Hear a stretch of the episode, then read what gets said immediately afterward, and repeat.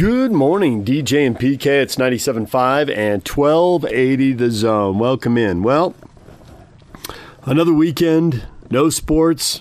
Are you watching the old games they're putting on? I saw the Butler Duke game on CBS Sunday afternoon. Gordon Hayward and the half court shot, and my father in law was watching an old Super Bowl. I can watch a little bit of that stuff, but it doesn't go very far with me. But, you know, at this point, it's kind of what we have. So the NFL has announced a whole slate of games going forward that are going to be running on ESPN and Fox and FS1 and NBC Sportsnet, replaying Super Bowls and playoff games and crazy games and all that stuff. So I think that's what we'll be making do with for a while. We'll find out if Mark Cuban is is spot on when he thinks that there's a chance for a mid delay mate mid to late May start to the NBA season. You know, there's one thing that's been floated about putting them all in one town. You know, could they go to a place like Vegas, take over um, a couple of hotels? You know, if you're not going to have fans, you can play in New Orleans, right? Or do you, you play uh, in the MGM? Uh, walk to one of the, there's a couple other arenas. Just hire a bus or two buses for every team. I don't think you're going to have a lot of support personnel, but maybe you need two buses so people can spread out and just bus guys around to high school gyms. I don't know what they're going to do. It's going to be interesting to see going forward. We'll talk with that about with uh, Steve Cleveland. He's coming up later this morning. And uh, obviously, he's coached a bunch of teams that have gone to Vegas and kind of has the lay of the land there. And you know, is that you know, there are a lot of things that get thrown out that sound okay, but it's a little bit like giving the, the kids who didn't get to go to the NCAA tournament in basketball another year of eligibility. You know, when you say it on the surface, it sounds good, but when you dig down in, deep into it, I, I just don't think that works. Um, it'll be interesting to see what happens when the NBA digs down deep and, and where that's going. Uh, and then also we got Kirk Herbstreit, who's worried that the football season's at risk. And would that mean um, as Bronco Mendenhall brought up earlier, I think a lot of coaches are thinking about this. Bronco's one I saw quoted, and obviously we got to tie to him because he coached at BYU for so long. Uh, but I think other coaches are talking about this as well. You know, is it going to be a partial season? Are they going to whatever they can get in? I mean, if they could only play two games, they would play them because at least they'd get that money from the TV networks. If they had to play them with no fans, they'd play them because at least they get that money from the TV networks. But what kind of partial season has been floated? Conference games only. Um, PK and I were talking about that uh, last night, and we'll get into it today. You know, that would be a problem for BYU, obviously. Um, there are things that could be done. There are other independents to play. Uh, I guess with a lot of teams cashing out of the contract, maybe they have to write some checks to BYU, so that would help, I guess. Um, and once again, I think Notre Dame to the rescue. I think that's what it always comes to. I don't know that it'll come to that. They may play a full season, maybe it'll go horribly, and they'll play no season at all. I, I, I can't possibly predict that. Uh, but if it did go to a conference only season, I would think that the ACC has 14 teams. They're not going to squeeze Notre Dame out. So anytime Notre Dame plays an ACC school, it's a 15 team league. The, uh, someone else is going to need a game. And BYU to the rescue. so how would it work with home games and all that? I don't know. We'll have to cross that bridge when we get to it. But uh, the one thing, and we're going to play an interview I did with Mark Harlan for TV. We ran part one last night, and part two's on KMYU Talking Sports tonight. But in part one, we talked a little bit, and he talked about having five different scenarios for football, and that there are just so many things that could happen, and nobody has any idea. You know, you can say you know what's going to happen, and maybe that sounds good to be authoritative, but um, Dr. Fauci, the guy we see out on TV all the time, showing up on all the news shows talking about this, is famous for saying, You don't make the timeline, the virus makes the timeline. So I don't see any reason. If he's going to say that, I don't see any reason that uh, sportscasters and coaches should worry about creating the timeline. Just have multiple options out there.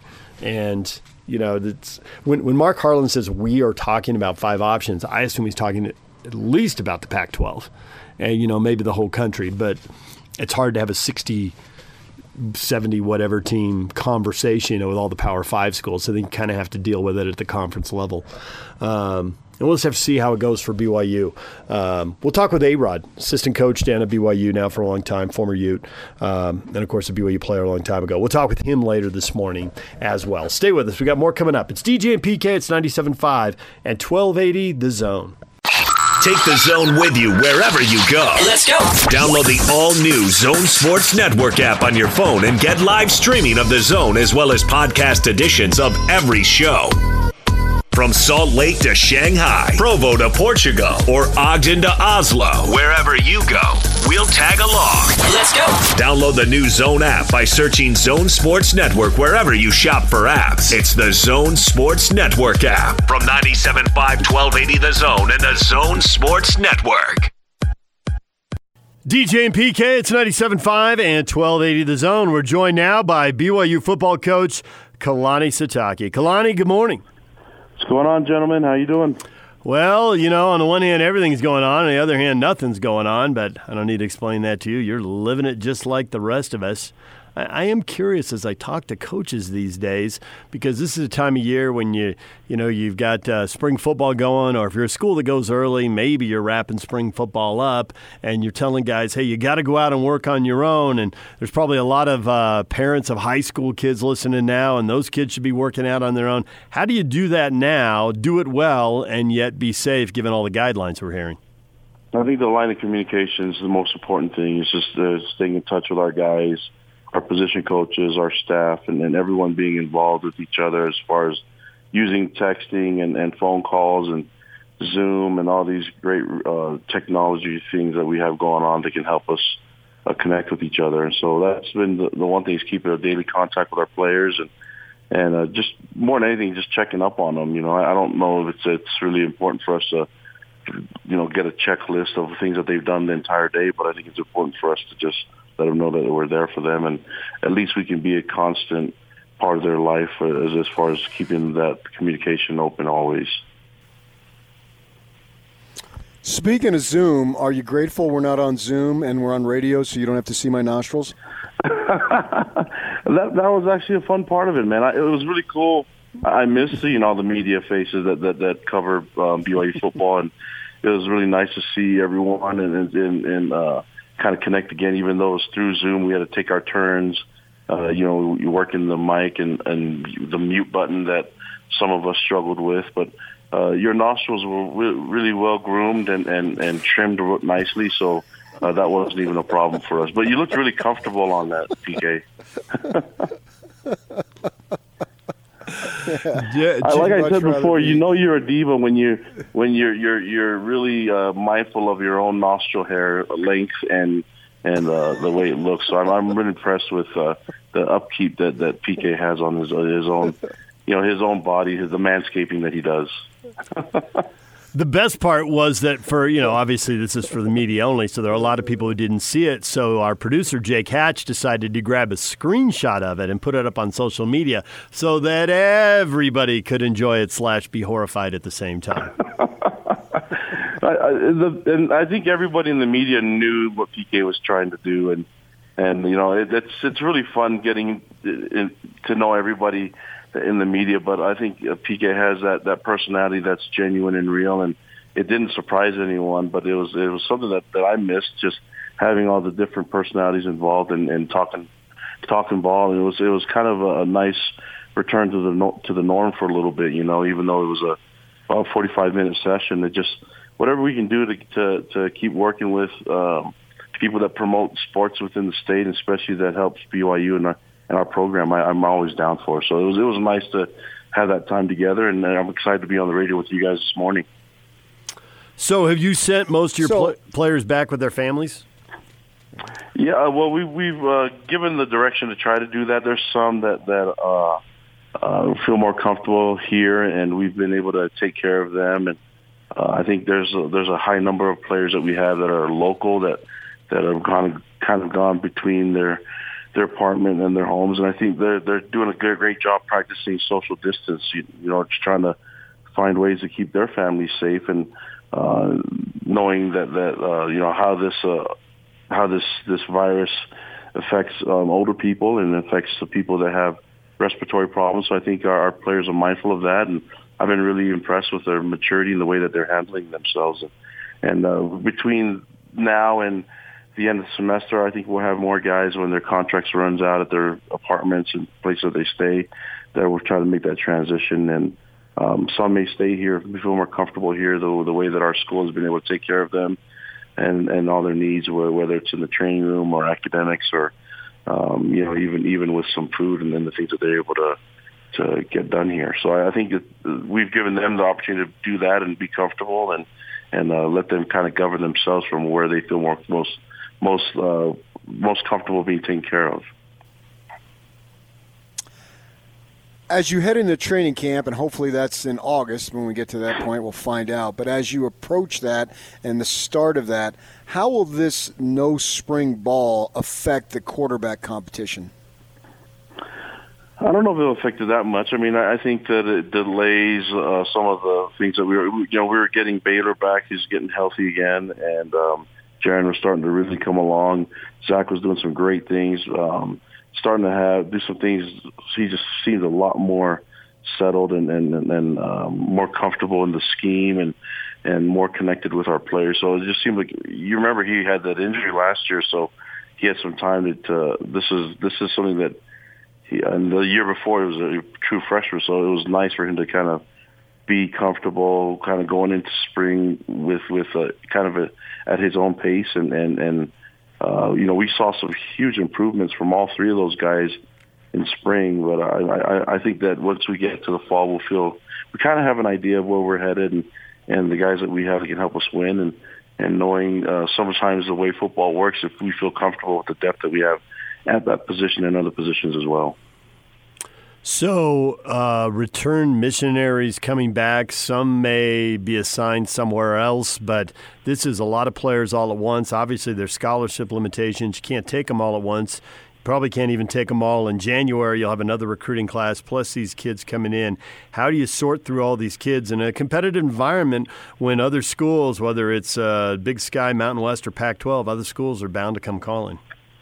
Yeah, I, I, mean, I, I just I was on the phone with a couple of uh, uh, return missionaries this morning, you know, and and uh, I think that's the most important part is talking to them and their families about uh, where things sit right now, and and and you know, right now we we don't have much to tell them, even with school, because uh, you know we had an announcement yesterday that spring semester um, here at BYU is going to be also uh, online and and no classes on site of the campus, so uh, knowing that, we, we have to kind of work with these things case by case and and uh, you know ask for their patience and understanding is what I was I mentioned yesterday. But that's something that that we have to uh, really work with, and and uh, I think we have some really good families and, and great recruits that, and, and returning players that they understand what the situation and. Uh, I, I know they want to get out there and be, and be competitive and help us win again, and uh, we'll just have to kind of go through it day by day as, as we work closer to to the season. I know that last year there was a grad transfer that could have helped you, but he couldn't get into school. He went someplace else and had a big season. What's the status of being able to get grad transfers into BYU?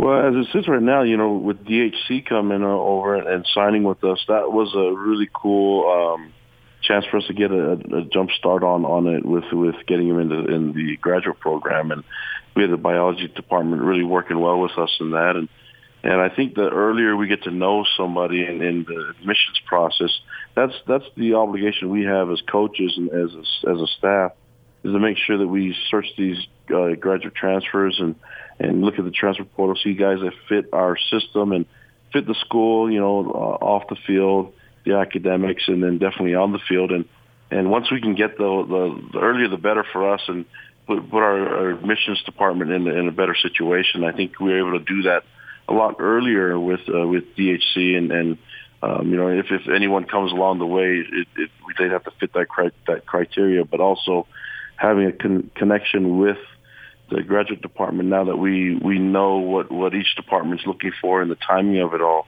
I think it's important that we don't put them in in a, in a, in a tough spot as well. So we have to do our part as a coaching staff, and, and we're able to do that with DHC. And and keep working with it. And then I think just letting everybody know that there's a standard here into getting into school, and and and you have to meet that standard when it comes to GPA and test scores and things like that. And they have to do their part. It's just not as easy as just saying, "Hey, let's we like you the way you play. Let's get you in." There's an ecclesiastical endorsement that needs to be taken care of as well. So if we can get that done early as a coaching staff, then it makes it a lot easier on the admissions process, and and uh, then we can work together. And then we've done that so far this year. BYU football coach Kalani Sitake joining us here. So the uh, PK was making this point earlier that when you look at what you've got coming back with the coaching staff, the key players that are coming back both offensively and defensively, the fact you've got multiple quarterbacks who have won games. Uh, as a college coach, and not just your time as a head coach at BYU, but go back to the jobs you've held as a position coach and as a coordinator at various schools this kind of continuity is pretty rare in college football, isn't it? You you really got something this year in that regard. Yeah, I'm, I'm thankful that we have this uh, the continuity that you mentioned and the number of return players that are and, and depth and, and, and guys that have played experience time on the field and in games. And so we're in a really good situation now, and, and I feel comfortable with um, some of the things that we're doing as a team and as a program, and having the one change, you know, being at the running back coaching job, and and, and uh, what we did is is uh, you know Harvey's been in that room this entire time, the last two years with with AJ, so that it seemed like an easy transition there, and and uh, things have been pretty smooth in keeping the staff here. You know, we've had some guys have had opportunities to go different places and have elected to stay here, and and I'm thankful that I have a, a you know a, an environment with our athletic director and, and the rest of our, our our athletic department where we uh, you know our coaches feel really comfortable the fact that the, the fans embrace them and they feel really comfortable being here as coaches. And half our staff aren't members of the church, but they promote uh, you know Jesus Christ as, as our Savior and promote the mission of the church and the school. And so it, it makes things a lot easier. And, and looking at how happy the guys are here working and the type of athletes that they get to work with, I think it's been a really cool thing to see that happen in the last four years. But uh, yeah, as as long as we can keep things consistent and and uh, keep working that way, I think we have a really good chance.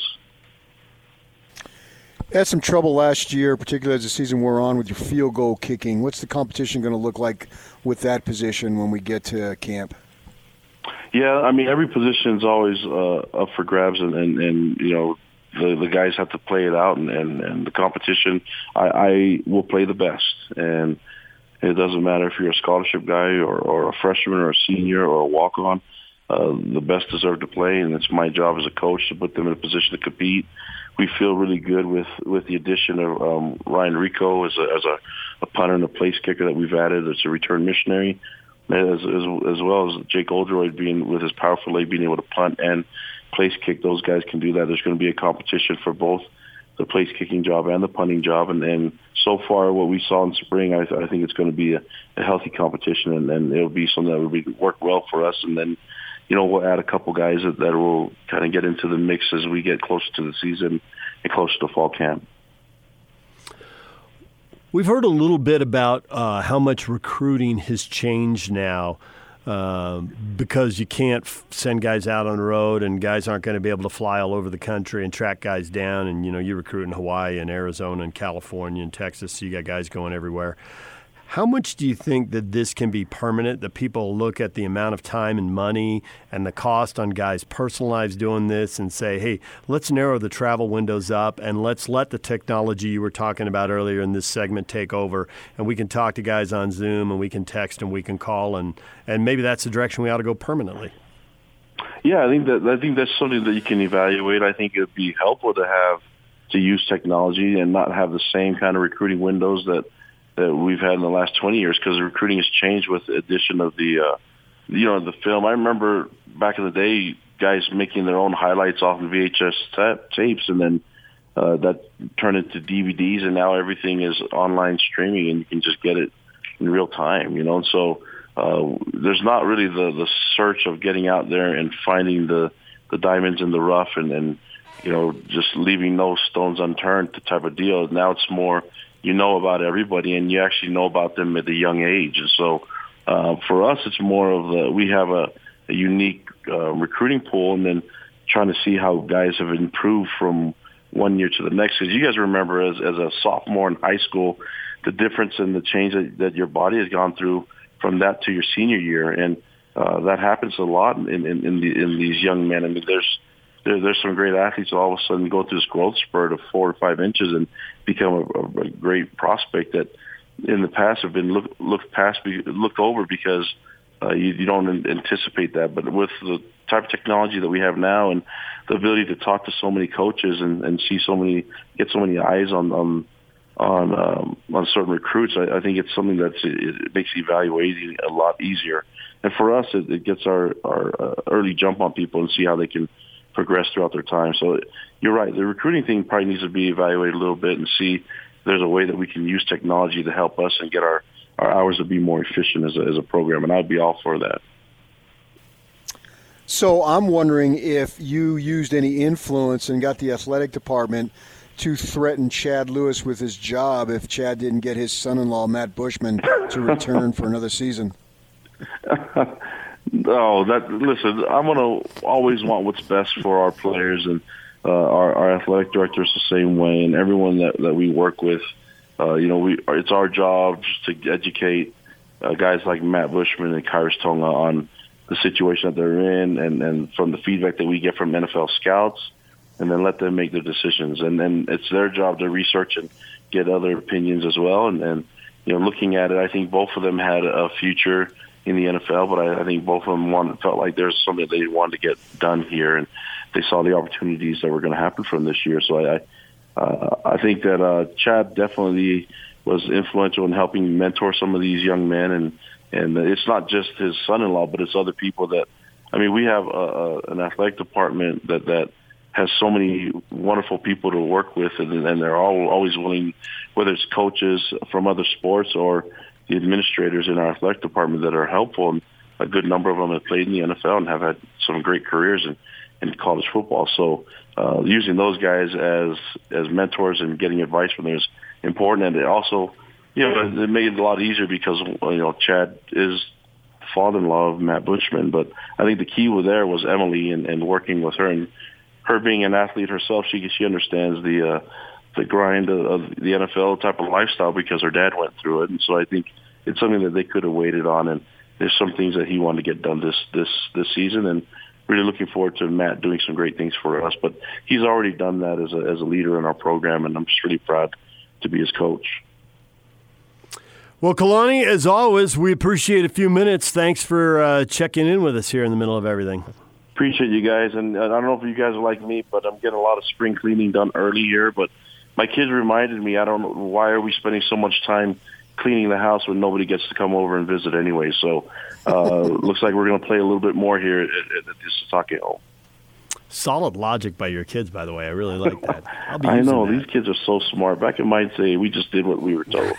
right. All right. Thanks, guys. There's Kalani Sitake, BYU's head coach. When we come back, Chris Hill, former Utah athletic director, talking about the challenges that schools are going to face now. This is going to be uh, really interesting. The NCAA has announced that they are giving out $600 million in payments to schools. Normally, that was the goal was 600, but this year they're giving out 225 million. No NCAA basketball tournament, that's going to be an issue. And then on top of that, schools are looking at donors who may have less money to give, donors who may want to give to other causes like, you know, hospitals, medical schools, food banks, whatever. Uh, how is this going to impact schools, and where can schools save money without really slashing? And if they have to start slashing, where will it be? I don't think it's the same for. I think every league has a different issue. Power Five versus uh, group of five teams versus schools like uh, Big Sky schools that have less football expenses versus schools like West Coast Conference schools and the Big West that don't play uh, football. We'll talk with Chris Hill about all of that. He knows uh, he sat in the chair and has had to make a lot of those decisions. And you think over time, Utah was, you know, they were a low end WAC school financially, then they were a high end Mountain West school at the end of their time there financially. And then Pac 12 was a whole new set of budgets. So Chris has got a lot of experience in this area. We'll talk with him about that next. Stay with us. Take the zone with you wherever you go. Let's go. Download the all new Zone Sports Network app on your phone and get live streaming of the zone as well as podcast editions of every show. From Salt Lake to Shanghai, Provo to Portugal, or Ogden to Oslo, wherever you go, we'll tag along. Let's go. Download the new Zone app by searching Zone Sports Network wherever you shop for apps. It's the Zone Sports Network app from 97.5 1280 The Zone and the Zone Sports Network. DJ PK, it's 97.5 and 1280 The Zone. We're joined now by Utah's former athletic director, Dr. Chris Hill. Chris, good morning. Good morning to you. Good morning. So I'm uh, I'm curious here. Uh, I got a hold of you because the news broke that uh, the NCAA, instead of distributing 600 million, is going to distribute 225 million to schools. And of course, with no NCAA basketball tournament, this makes sense. That's a massive event for the NCAA, and the money gets passed on to schools. And obviously, there's going to be a lot less. But man, this struck me as just boy, just a, a massive drop in revenue. And uh, when you heard it, what was your immediate reaction? I'm glad I'm sitting here talking to you and retired. That's what my reaction was. right? Yeah, it makes sense to me. but yeah, my reaction was it's you know I'd be curious how each school is going to handle it. If you know if it's just if it's a one-time deal, uh, you know because they're not going to make it up. If it's a one-time deal, that's a whole lot different than we see that going further. But you know, the big thing is is is how long is this economy going to be keep going down, and you know what's going to happen with football. Those are the issues that are also really really big.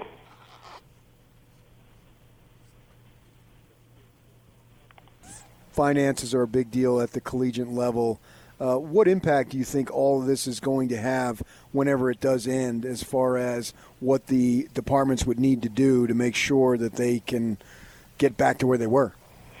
Well, you know, I, I mean, as we kind of uh, commented a little bit yesterday, you know, there's different kinds of budgets in schools. You know, there's the Power Fives that have really big budgets, and and not to, you know, discount it, but if it's a one-time hit of a million dollars, and you know, you got a hundred million dollar budget, you should have money in reserve. I know we did have some money in reserve, not huge. I mean, I shouldn't say it seems huge, but four to five million dollars. At least when I left, I don't know what it is. Might be more, maybe less. Who knows?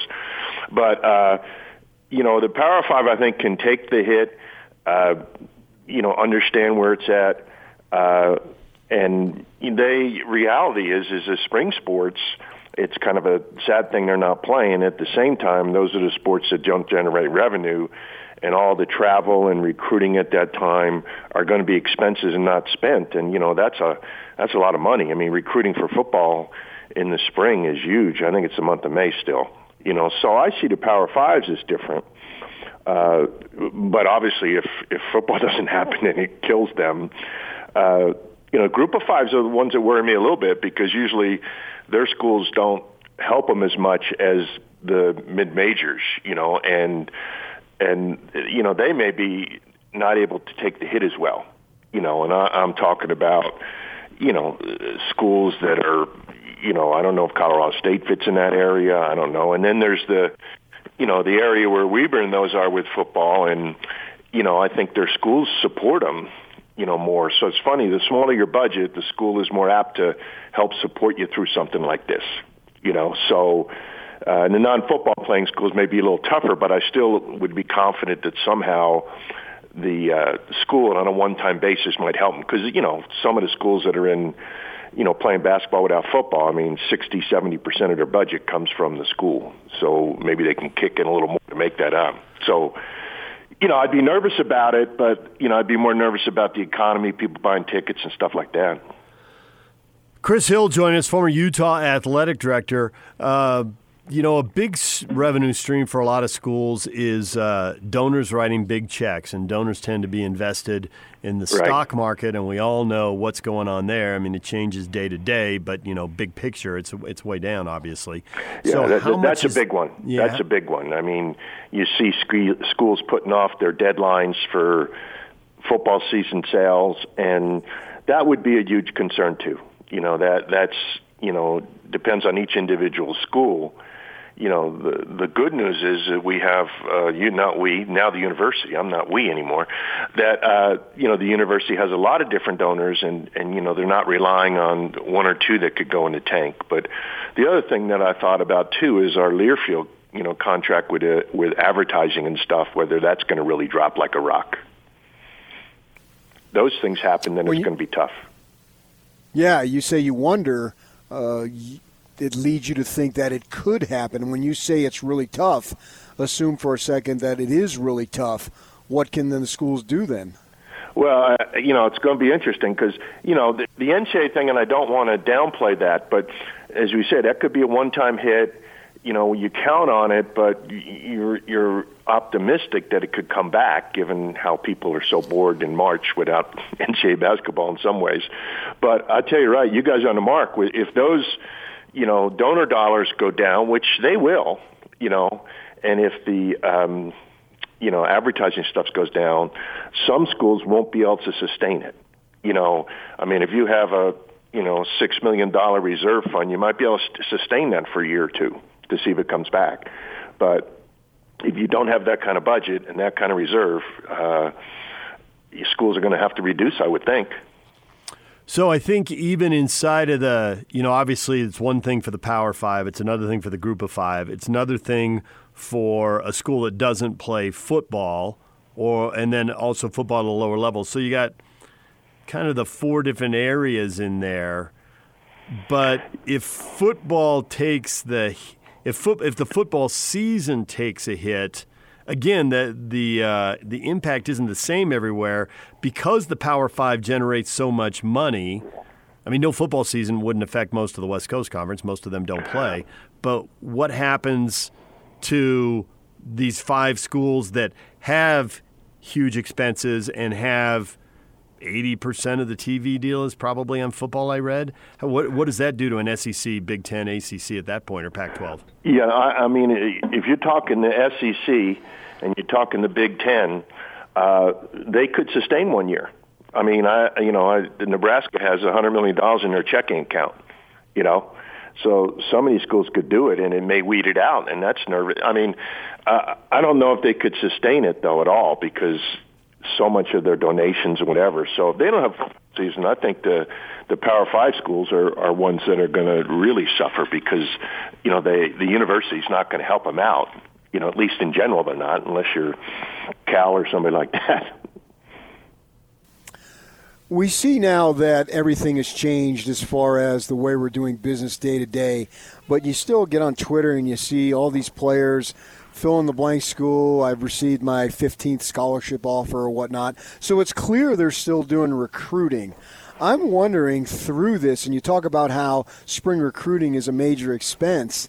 Since the, they're sort of a new way or a different way of doing it, do you think that going forward we could see some change and administrators could realize, hey, you can still recruit, but we don't need to be flying people all over the place. Do it the way you've been doing it now, so maybe you can save some money in the long term.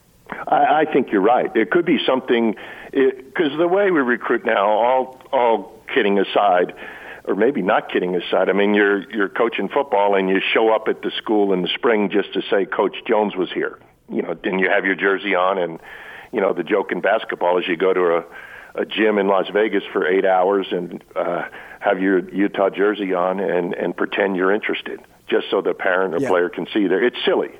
To be real honest, it's silly. When I sat in my chair, I go, geez, but nobody wants to unilaterally disarm is the problem. But it would have to change, and and a new way of recruiting makes a whole lot of sense. I mean, you know, you still want a kid to visit campus, I'm sure, but at the end of the day, so many of these kids have committed even before they've been to campus. You know, so I think you're right. That's a huge expense that if I were to look at it, just thinking about it right now, that would be one that I would love to see be changed. Although it's a lifeline, it's also, and I now I can say this, but you know, it, it's kind of a a part of money you don't have to spend really. I mean, you're just showing up is what you're doing sometimes.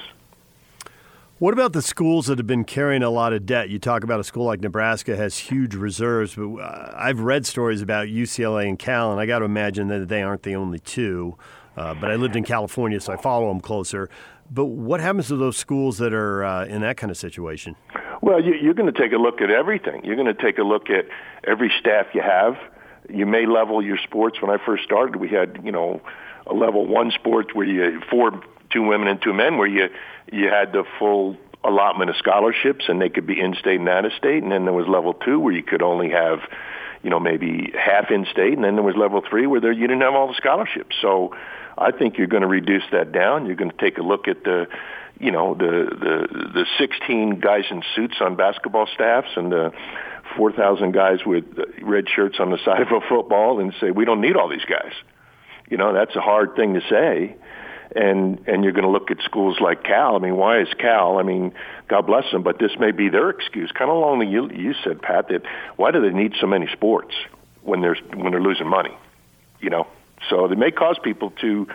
Uh, and more than one, which is nice. Like I said, unilaterally disarm is hard because you get clobbered by. All kidding aside, you get clobbered by uh, uh, you know the media, and then the fans will do it and say, "Well, Utah doesn't committed to being big time," and you know before you know it, you're alone out there. Yeah, right. I gotcha. But you know, I've been in those gyms in Vegas that you speak of, and it is just like a who's who of coaches with their shirts on, with their logos, and that's it. And they're all just sitting there. Yeah, they don't want to do it. They don't want to do it. You know, right? I mean, it's a joke. You know, yeah, I mean, yeah. coaches coaches will tell you that. I can tell you that now because I, I don't have a coach that would get, get mad at me for that. You know, but you know, the coaches know it. They don't want to sit there in a 105 degree weather outside and hot inside and sit there all day just to say they're there.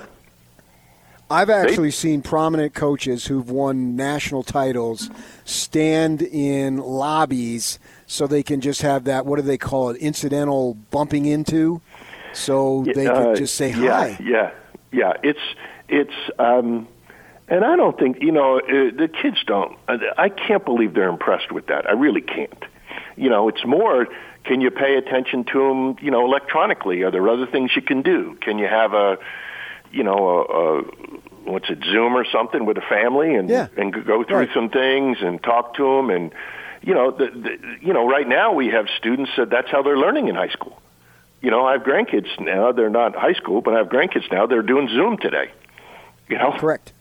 and so uh, I think, in, in a kind of a weird way, uh, now the schools that have ridiculous amount of money aren't going to want to do that because they're going to want to try to outspend everybody to put them out of business. But you know, I think that this is a chance to maybe because it's desperate times take desperate measures. I don't know who said that, but.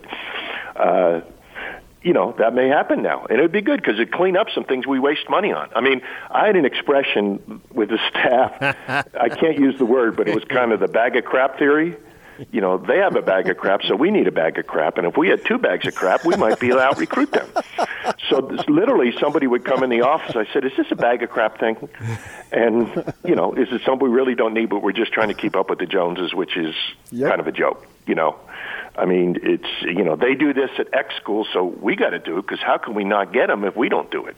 You know, so those things may have to be left out. I was talking to Morgan Scalley about recruiting Texas, and I said, you know, I, I, I've actually had a couple people I know who've relocated to the Austin, San Antonio area, and I'm like, that area is just blowing up. Uh, how much do you look at kids from there? And he said, well, I go to Houston and Dallas. He says within like the Houston airport in a two-hour circle, there are more schools there than there are in the whole state of Utah. And he said, Yeah. I only have so much time. You know, the NCAA's got rules, and I've got these responsibilities, and I've got the NCAA window to fit it into, and I've got the just the physical time of driving from school to school and going into the school and talking to whoever I've got to talk to and you know seeing whoever I got to see. But then I've got you know it takes so many more minutes in traffic. He says I just don't have time. There's there's too many people. There's too many schools. It's too big. And I'm thinking.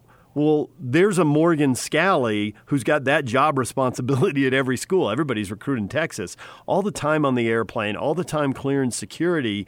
It's bad for the coaches' um, you know, personal life. That's a bunch of dead time. You're not with your family or your friends. It's expensive for the school, and it's not really that efficient. He could sitting in his office in 10 or 15 minute segments he could call text or do you know facetime or zoom meetings or whatever with way more people it seems like this really is a chance for people who want to reset it to try to reset it Uh, yes, yeah. I mean, I, you know, I, I thought about that, and I'm glad you brought it up because it really is. And y- you may have to look at some of the craziness of how we spend money. And you're right. There's so much time wasted on the plane, so much time on renting your car and driving, and then you go see the kid, and he's actually, you know, 30 pounds lighter than you thought he was, and you're going, oh my god. So all of a sudden you wasted all that time on a guy you don't want. And it also back on campus. And again, I hate to be negative, but there are a lot of people that do a lot of administrative work about recruiting because the coaches are all gone. and it may come back where the coaches spend you know time at home doing recruiting and save that time from on the road. So there's there's areas that I think it, if it could be cleaned up, maybe it would. Because I I think that that's a good point you guys are making. I think there are some things to to recalibrate what we're doing. I'm wondering too on the scheduling because you talk about times on flights. Uh, you know, Utah went back to northern Illinois and all that stuff. And I know this year they're going to go to Wyoming. So why not keep the scheduling non conference in, in all the sports, really, more localized? And, and even if you had to play somebody twice, they say in basketball, a home and home in a non conference, you know, why not do that if you can save money? Yeah, I would think that with the, the sports that generate money, that may be a little less likely you know, but you got uh, you got baseball and softball who play 56 games. You got to be kidding me. 56 games? I mean, they miss so much class. It's silly. And why, you know, they could reduce the number of games they play and still have a wonderful season. I mean, so, uh, and it costs just as much to fly a baseball player as it does a basketball player. So, uh, you know, I think you, we got back to the fan attendance thing, and I think that, you know, playing more a couple a national team every year, I think helps your season ticket sales. But there's so many other sports that you could reduce and make it regional. That's for sure. Chris Hill joining us here. Uh, one thing that surprised me about this cut from 600 million to 225 million in the NCAA payout is uh, we've heard how the payout is averaged out over six years. So this right. seems like a big hit.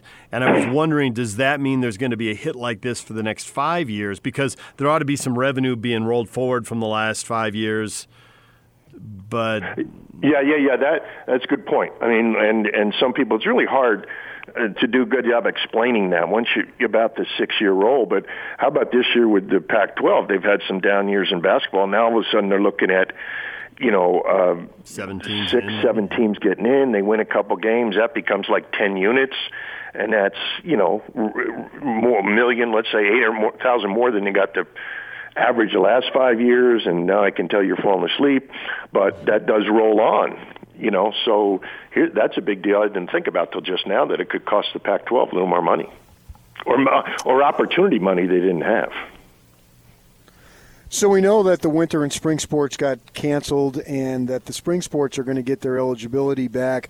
I really don't see how you can give winter sports eligibility back because you look at okay BYU they and, and Utah State they didn't get to go to the tournament.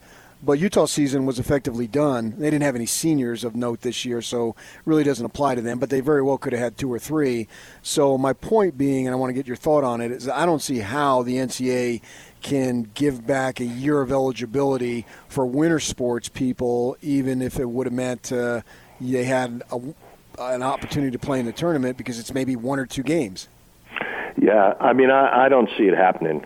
You know, um, and I'm going to miss on his name, but the really good player from Utah State who made that bucket to win. What's his name? Sam Merrill. Sam Merrill. Sam yeah, Merrill. I mean, I saw an interview on him, and you know, you've mentally gone through the season. You you know this is your last season uh, and you can't replicate it. They may not be in the same position next year to have the great year they had, and then you come back for a year and it's a bummer. Plus, I think people are ready to move on. So, uh, if they're honest, I think the players would want to move on, and I, and I don't see it making any sense to to take care of the winter sports that way. It doesn't make any sense. It's a shame that it happened, but it, it doesn't make any sense to give them another year. Bronco Mendenhall gave an interview back in Virginia and he was talking about the potential impact on the football season and said that um, everyone needs to start thinking about what a shortened season looks like. And he said maybe, I mean nobody nobody knows, but maybe there'll be a window for like an eight or nine game season, conference only games. Does that make sense to you as a potential option? How small could the season get and still be a season? Yeah, again, every, everything that we, we talk about here is, is driven by the the really really the the uh, Power Five schools, and and also the ones that make you know uh, Saturdays a twelve million dollar day, and so that's going to be hard for them to drop back like that. You know, we used to only play eleven games, and we went to twelve to generate more money, uh, kind of like the NFL did, and. Um, I don't see it going back. You know, the games because because the argument will be uh, you know, the kids enjoy games. How can we cut that one opportunity? You're still going to practice as much, blah, blah, blah, blah, blah.